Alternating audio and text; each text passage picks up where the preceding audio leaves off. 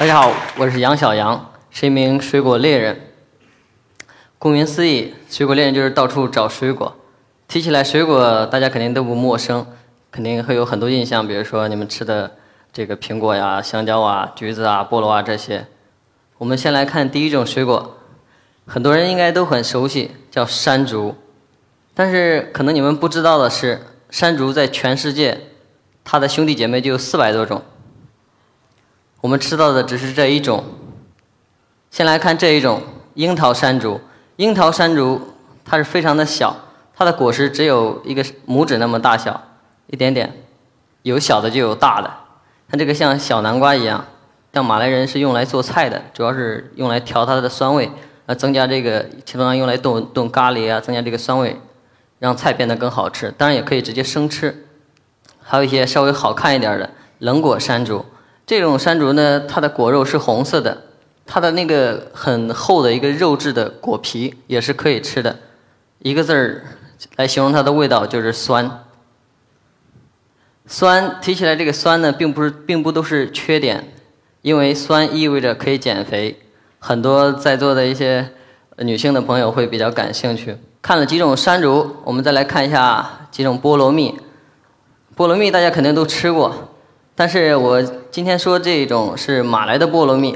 有一次我到吉隆坡，就在路边儿，路边儿我就走着，看见哎前面发现目标物种有一种很神奇的大很高的乔木，我就看走过去一看是个马来菠萝蜜，我就去吧。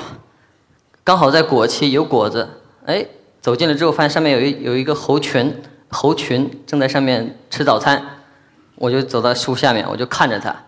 然后也不知道是他们喜欢我还是讨厌我，就抽给我丢了一个菠萝蜜下来。我就过去捡了那个菠萝蜜，我一摸，因为你一摸它的手感就知道它熟不熟。它如果是硬的，是不熟的。那个菠萝蜜竟然是熟的，我就把它打开了。打开之后我就非常的震惊，它的果肉如此的漂亮，我就轻轻揪了一小块放在嘴里面去吃，非常的甜，非常的软。想想这个场景就口水直流。如果你到马来西亚去旅游，比如说去东马、去沙巴，当地人会给你热情的介绍一种水果叫沙巴果。这种沙巴果呢，其实也是一种菠萝蜜，它正式点的中文名叫香菠萝蜜，因为它非常香，味道非常好。它的果肉是白色的。这个沙巴果严格意义上来说，从分类上来说，它并不仅仅局限于沙巴这个地方，就是马来西亚沙巴，在马来西亚的沙捞越也有，在文莱也有。很多地方都有，但是你到了地方不要不要拆人家的台，还是入乡随俗，就叫沙巴果。好好好，这是一种在新加坡找到的一种菠萝蜜，非常的小，它的果肉非常的红，但还没有目前还没有很好的中文名字。昨天晚上有人建议我叫西瓜山竹，但西瓜其实很大个的，这个这个菠萝蜜非常小，就只有像李子那么大小。有点像我们中国的一种桂木，中国的桂木果。你们可以看到桂木果上面有白色的种子，看这个种子有没有几分菠萝蜜的那种气质。它虽然小，但是依然也是菠萝蜜属的。当我本以为世界上所有的水果都是非常的鲜美多汁的时候，我一下就碰到了这种蛋黄果，刷新了我的三观，因为它成熟以后是。就是这样子的，就是非常干的，没有什么水分。你吃起来就像吃蛋黄一样，又有点像吃那个干一点的红薯一样。但是不同的地方在于，它的味道非常的香，非常的好吃。世界上呢，有一有一群人哈，就有一群水果猎人，他们是天天就吃水果，也不吃面呢，也不吃其他的，就吃水果。他们就是想着找一些水果能够吃饱，我们称之为素食果人，就天天就只知道吃水果。这些人真的存在，这是一种米糕果，我推荐大家就是可以有机会一定要尝试一下，去到马来西亚也可以找得到这种水果。这种米糕果呢，它的果实的颜色像米糕一样，你吃起来口感也非常像米糕。这个照片你看不出来大小，但是其实它的品种非常多，最大的一种大概有小足球那么大，一个人吃一半儿，一般基本上都能吃饱了。我天天抱着这种水果吃，那是非常幸福的。而且每次去，我一定会吃这个水果，百吃不厌。水果除了能满足我们的食欲、填饱我们的肚子之外，它还有一个很重要的功能是点缀我们的生活。有时候我就比较这个淘气，就在家里就创造这种水果，就把它发网上。有人一看，哎呀，这个书生啊，你又培养出来一种新的火龙果。有的人说，哎，你这是 PS 的。其实我我现在教大家这个方法，你首先买俩火龙果，你拿个勺子把白的肉先挖一勺，然后你吃了再再拿那个红的再挖一勺。当然这个是跟大家开个玩笑。因为接下来要出场的这个水果稍微有点瘆人，这个就是传说的蛇皮果。这边这个一大堆的，这是在印尼的拍到的一种蛇皮果，也是我们平常吃的比较多的这种蛇皮果。左边这这个比较，它有个长尾巴的，是在马来西亚拍到的，这种叫长尾蛇皮果。这个蛇皮果我不怎么吃，但是我非常喜欢掰它，它它有点像那个穿山甲。像穿山甲的鳞片，你就掰它的时候，你感觉非常爽，一掰非常舒，非常爽。但是如果你让我吃的话，我肯定会选择平常的普通的那种印尼的蛇皮果，那个会更加香甜。如果你到了菲律宾，一定不要错过这种水果，颜值非常高的一种水果，叫菲律宾五亚果。可以看到它非常醒目的那个小辫子、小头发，那其实是它宿存的柱头。看它的花。它的花的时候，那个柱头就已经很明显了，它的花瓣掉了一半。当然，你如果你把它切片儿的话，你会发现它这个有点像我们吃的猕猴桃。其实你吃起来，它的味道也像，酸味也像，包括它的颜色，其实有点青玉色，也像这个猕猴桃。看完一种高颜值的果实，我们再看一种高颜值的花。这种花，它的。正式点的中文名叫张掖西番莲，跟我们吃的百香果是亲戚，但是这是在新加坡拍到的，这它的有一个商品名叫黄金百香果。我们平常吃到的百香果都是紫的或者红的，你把它切开之后要勺挖出来，再加点蜜调着喝果汁会比较好，那个比较酸。我说的这一种呢是可以直接直接你切一个小口，直接把它挤到嘴里，就直接可以喝，非常舒服。大家可能会。比较好奇，我为什么要当一个水果猎人？其实我的专业是数码与精密制造工程。在我当了一年工程师之后，因为我的兴趣一直从小到大一直都是植物，非常爱好植物。然后当了一年工程师，当时中科院华南植物园就邀请我回国做东南亚植物的引种保育，我就回来了。回来之后呢，就一个朋友，他给我接风，然后就送了我这本书，叫《水果猎人》。我看了这本书之后，我就发现，原来植物还有这种操作，可以当一个植物猎人。于是呢，我就开始了我的水果猎寻之旅，去到各种地方去找水果。首先，一般去的这种水果密集型的地方，像这种水果市场，就是这是在印尼棉兰的，你你会看到进到之后。眼睛会放光的，根本就不会停，噼里啪啦到处这儿搜刮一遍，先大概的用眼睛扫一遍，看哪些水果没有见过，然后重点固定几个位置啊，去找一个一个去找，一个一个去尝，一个一个去，不肯放过任何一个细节。如果你去到马来西亚呢，你还会看到这样一个水果市场，这是在在它的一个很偏僻的一个一个小小县城吧。马来西亚很特别，它每个地方都有一个 Sunday Market，就是周末市场。平常没什么人，一个人都没有，就大不了停停车啊，是一个很宽空旷的广场。一旦到周六周日的时候，或者是周五晚上，看不同地方，大量的周围的那些土著居民就会从家里、从森林里摘下来那些果子，就会拿到这个市场上来卖，非常便宜，而且可以买到你很多在水果超市啊买不到的一些水果。去这种地方。去一次两次非常新奇，你天天去的话也会烦的，又不是天天买来做菜在那边生活。最吸引我的还是这种热带雨林。热带雨林呢，神秘的地方就在于你永远不知道下一秒出现在你面前的是什么水果。这是在新加坡的五级芝麻自然保护区。大家可能会想啊，哎呀，这个到热带雨林真好，到处都是水果，到处都可以摘果子吃。其实不是，你真正去到热带雨林里面，你发现到处除了绿色还是绿色，几乎很少看到非常鲜艳的颜色，你需要去找。有时候看到好的水果，一言不合就要上树，还要学会飞檐走壁。当然，有时候也会看到一些比较奇特的植物，像这种大王花 （Rafflesia）。这种植物呢，它是一种全寄生的，就是它一点叶绿素都没有，一点叶绿体，它自己一点营养都不制造，我全靠吃别人的。而且在无耻的地方在于，它还搞了个世界最大。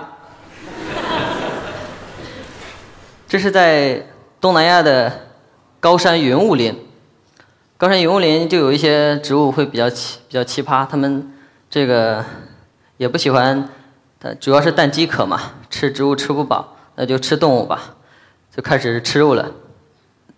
这是一种长毛猪笼草，有时候会跑到婆罗洲的 Kinabatangan 红树林，红树林也有一些果实，比如说这种水椰子，它像海岸边的一些羽毛一样，通常在红树林的两岸会长得一排一排的。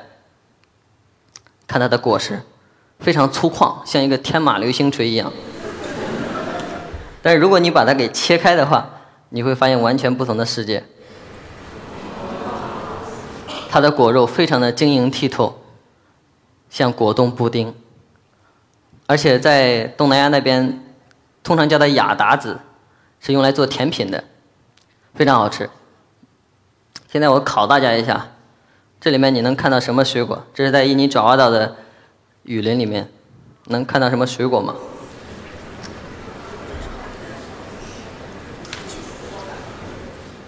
别看了，因为我也看不出来。但是在这样的生境的情况下，你细心观察会找到这么一种传说中的水果，这是很多水果猎人梦寐以求的水果，而且很多欧洲人趋之若鹜。它神奇的地方在于什么呢？它神奇的地方在于，你吃了这种水果之后，你放屁都是紫罗兰香味的。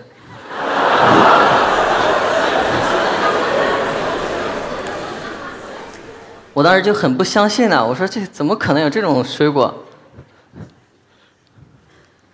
然后呢，我就后来想尽一切办法，千辛万苦就找到了这种果子。找到这种果子呢，我就吃了一颗两颗，没敢多吃，就憋在一个小屋里，使劲运气啊，没有那个效果，也可能是我吃的不够多。有机会再多吃点但是为什么我不多吃呢？大家可能会猜到哈，因为做一个水果猎人，你经常可能会遇到各种各样的水果，你要怎么最最重要的一点就是，你不能因为一个水果就放弃了以后若干的水果，一个水果吃中毒了挂了，那就不好玩了。所以通常情况下，遇到一种水果，我会吃的非常少，直到确定它绝对的安全之后，我才会多吃一点比如像这种水果。这是我我中毒的一次，瓜腹木，它是番荔枝科的一种水果。这种水果呢，我当时遇到的时候是跟着一堆全世界的番荔枝科专家，我们有一个世界番荔枝科小组，就去到处去看哈呀，一堆专家，我们的去看水果吧，就找到了这种瓜附木。哎，大家一看啊，这个可以吃啊，很多专家说这个可以吃。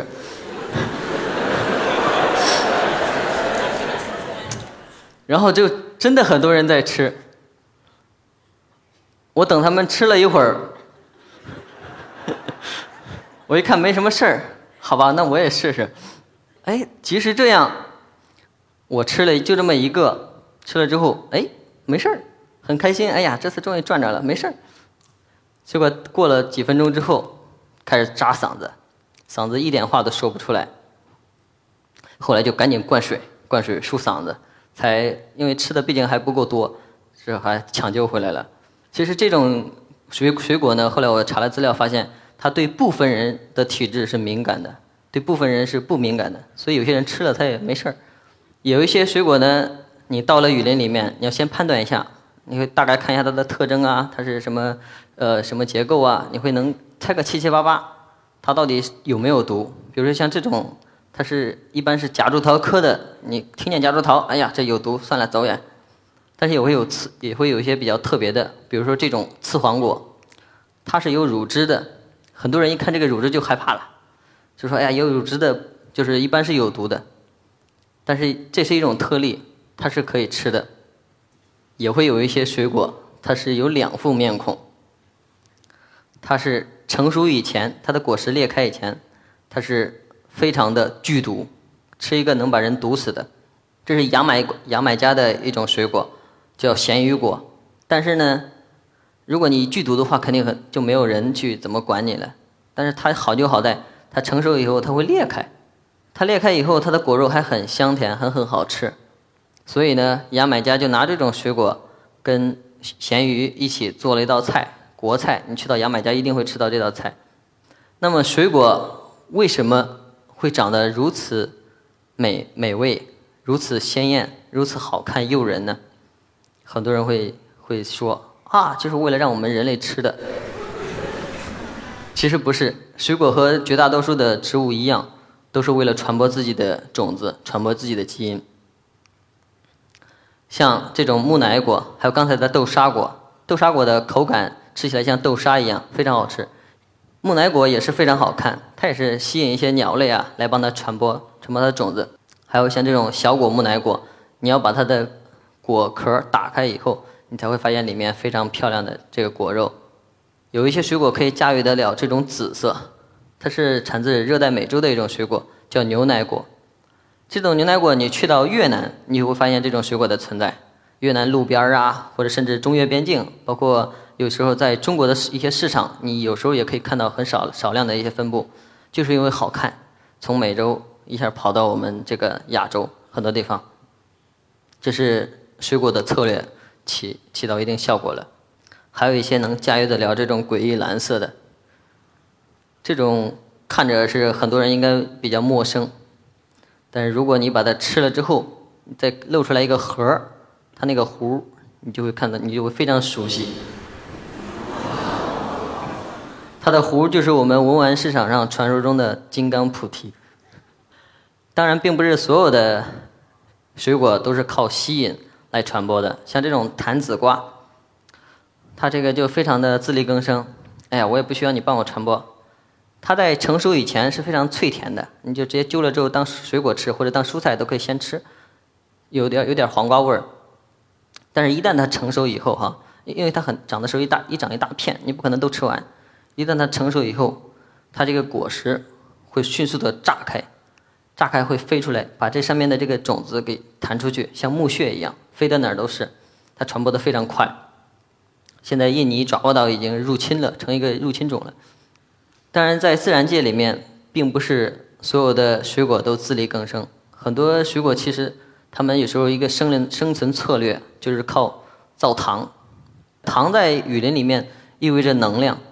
能量意味着更多的、更高的生存概率。你可以用糖来维持自己的生命的基本的特征。但是有些水果呢，它就开始想办法了，它就比较爱倒饬。像这种水果叫赤果竹芋，它外面有一层像果果胶、果冻一样的这个果肉，就这么一小点儿，你吃一下，它的甜度是蔗糖的三千倍。我当时就吃了一小点儿，放在舌头里面，嗯，舔了一下，哎，好甜，好甜。等我把那个吐了之后，我再喝一杯矿泉水，都感觉像在喝新鲜的甘蔗汁儿一样。刚才吃过竹芋呢，它有一个英文名字叫 Miracle Fruit，其实翻译成中文叫神秘果。但神秘果大家知道都会有一个很正宗的正宗的神秘果，就是这种，这种也是产自西非的。它这个神秘的地方在于呢，它吃起来酸酸甜甜，没有什么太特别的。但是你一旦吃了这个水果之后，你再吃所有的酸味的水果，比如说柠檬。你都会觉得非常好吃，非常非常甜。在每个水果猎人的猎寻清单里面，会有这么一个特别的水果——女人屁股果。我当时就好奇，我说什么是女人屁股果呀？当我看到之后，略微激动。它有一个中文名字叫海底椰。如果从南方来的朋友们，他们应该很清、很很知道。哎呀，一说，哎，一听海底椰，我吃过，我吃过海底椰炖鸡，海底椰海底椰的汤煲汤非常好吃。但其实此海底椰非彼海底椰，你们吃到的海底椰都是产自于热带亚洲的，它其实名字叫唐宗，这才是你们吃到的那种。我刚才发的那个女人屁股果原产自塞舌尔，而且已经濒危了。原产自只在只在塞舌尔有。海底椰的生长非常缓慢，它的果实成熟需要三到五年，才一个果子才成熟，所以你要等等三到五年，为了吃这么一个水果是非常不划算的。很多植物园呢都争相去保育引种保育这种植物，因为它是一个明星物种。我据我了解，目前我们中国有的就不超过三棵。这种前一段时间，中国仙湖植物园就是搞了一个模型嘛，他就搞了一个海底的模型，就很多人慕名而去前去参观，一定要看一下到底长什么样。但是但是呢，我自从了解到它已经濒危之后，我就把它从我的水果名单里里面给删掉了，因为一个人的好奇心并不可怕。但是如果千千万万个人的好奇心，就会足以将这种植物毁灭。如果我们的个人私欲的满足是以这种植物的灭绝为代价，我觉得这个代价稍微显显得有点沉重。当然，每次令我欣慰的是，我跑到东南亚，我一定会找这样一种水果，就是榴莲。榴莲成熟以后，它会自然坠落，它会掉下来。掉下来呢？每次到了榴莲季，因为它在马来西亚，它这个榴莲掉落，它不是天天都掉，它是一年可能有一季或者两季掉落。在山上呢，你会看到，一旦榴莲熟了，有一大片嘛，野生的，当地的马来人那些土著，就会带着全家老小老小就到山上开始砍砍树，再造一个棚子，就在那里住着，就等晚上那个榴莲掉下来。掉下来之后，他们拿那个篓子去捡。到了果园里面呢，他们就会方便很多，他们不去捡了，他直接就是这么搭一张网，那榴莲掉下来直接掉网上，他去网上去去找这个接这个榴莲就好了。你们肯定听说过一个一个说法，就是说榴莲是有灵性的，榴莲是不砸人的。为什么会有这种说法呢？是因为榴莲它坠落的时间通常集中在半夜。那时候人一般都在睡觉，所以没有人去故意去找事儿。但是如果你细心留意马来西亚或者是印度尼西亚的一些新闻报道，你会发现每年都有榴莲砸死人或者砸伤人的这种报道。为什么呢？因为如果榴莲心情好的话，它在白天也会掉一波。到了泰国之后。泰国就不自然的让榴莲掉下来，它通常一般都是割下来，不等你熟它就割下来，然后运到中国去卖。这是常见的三种，一种是金枕榴莲，一种是长柄榴莲，还有另外一种就是青泥榴莲。这三种榴莲在主国内都可以买得到。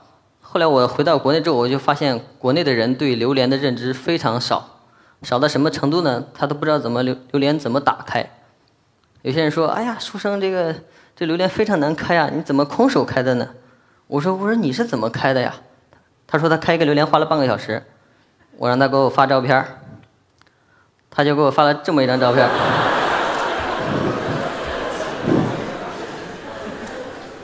他把榴莲当西瓜一样给切了。还有一些呢，他比较害怕榴莲嘛，他就买榴莲的时候一定要有这么一个要求。你看他这个要求过不过分？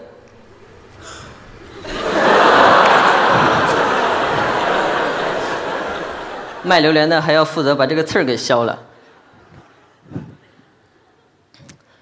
今天我教大家一个怎么空手开榴莲的方法。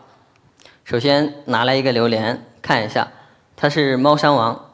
从它的屁股后面去看，你可以看到一个五角星一样的形状，一个海星一样。它有五条线，这条五条缝合线。一旦榴莲成熟的时候呢，它就要从这五条线开始裂开。这个地方是它最薄弱的地方，你。拿刀去开的时候，可以直接从这个地方撬开，非常容易开。如果你熟练的话，你就可以用手指划开。去到马来西亚呢，如果你看到它裂开之后是这样嘛？如果你看到这种裂开口的，你就不要吃了，因为在马来西亚裂开口的榴莲是不能吃的。只有在中国，他会告诉你，它不开口不熟，不能买。在。马来西亚、新加坡非常受欢迎的一个品种叫猫山王，相信很多人都喜欢吃榴莲的人应该都听说过这个品种。这个品种的味道是跟普通的榴莲不太一样。真正的一些高山老树猫山王它是发苦的，它刚入口的时候是甜的，一点点甜，然后越来越甜，最后呢它突然一个中转，它变成苦味，苦味拉上去之后，它一点点下来，它又给你来个回甘，味道的层次感非常的丰富，这就给了它这么一个名号，叫猫山王。所以你去到马来西亚或者新加坡，你去找榴莲吃啊，榴莲这个摊贩问你啊，小弟来吃苦的还是甜的？你千万要说吃苦的，你一说甜的，他就知道你你没有吃过榴莲，你是一个新手。在马来西亚有两百多种榴莲品种，在泰国也有两百多种榴莲，在印尼也有两百多种榴莲，也就是说，之前目目前我了解到的至少有六七百种榴莲。这些榴莲全是属于品种的范畴，在植物分类学上，它们全部都归于这个红框里面最下面这个 Durio z i b e t i n u s 就这么一个种。榴莲这个种呢，它在全世界，它还有三十多个兄弟姐妹，上面的那一排绿色的全是它的兄弟姐妹。这三十多种并不是都是可以吃的，只有十一种左右是可以吃的。我们来看一下能吃的，这是在沙巴拍到的，在婆罗洲。拍的一种黄油榴莲，它就有巴掌这么大小，它刺儿非常长，大概有三厘米那么长，它的果肉像黄油一样，所以我当时给它起个名字叫黄油榴莲，就是红肉榴莲。很多人一看，哎呀，这是假的，这是 PS 的，这或者是这个用一些红色的染料给染上去的，其实不是，它是一种自天然的榴莲，而且是一种野生种，也是可以直接食用的，美中不足，它没有那么强烈的味道。它的这个口呃吃的吃起来的味道有点像那个炒南瓜子的味道，当然并不是所有榴莲都是可以吃的，也有一些像小果榴莲，像这种榴莲，那边是它的花，这边是它的果，它的果其实只有这个手指头这么长，非常的小。这个是榴莲的分布图，绿色的地方代表是榴莲的原产地，就是它原产自马来西亚呀、印尼这一带，后来这个紫色的部分就是引引种过去的。当然，这些引种的过程离不开水果猎人们的功劳。包括你们可以看到，有个地方叫海南，海南岛，中国的海南岛其实也有分布，印度啊、斯里兰卡也有它的分布，都是后来引种过去的。全世界有三十多种榴莲，只有十一种左右是可以吃的，也就大概占了三分之一。那剩下的三分之二怎么办？我们要不要把它们都砍了，就只种这能吃的种？答案显然是不能，因为我们目目前人类对于植物的认知和探索非常的有限，都是停留在很浅薄的一个位置。我们要保留这些宝贵的基因，这些宝贵的植物基因。我们破坏这个基因很容易，但作为一个工程师的角度来想，如果你想把这种基因再重新复活，再创造出来这种基因，我们很难做到这一点。所以我们现在要开始保护这些基因。等我们有能力去开发这种价值的时候，我们会意识到它们是多么的宝贵。最后，我想问问大家一个问题：刚才我说了这么多的水果，你会问，为什么我没有吃过这些水果呢？有没有可能是这样一种可能性？我们生活在这个社会里面，已经长期的被这种固化的社会和固化的水果市场剥夺了这种我们作为一个自然人去跟大自然去跟。各种各样的水果接触的权利。简而言之，并不是说你想吃什么就有什么，而是很残酷的，市场上有什么你才能吃什么。好消息就是，现在随着信息化时代的来临，包括我们的育种技术越来越发达，冷链冷链运输各方面的配置也越来越完善，一种新奇的水果从森林。到果园，再从果园批量到我们的市场，再从市场到我们的餐桌上，这样的成本会越来越低。从此也希望大家可以多多支持和关注我们水果猎人的工作，让我们能够早一点把更多好吃的水果从树间送到各位的舌尖上。谢谢大家。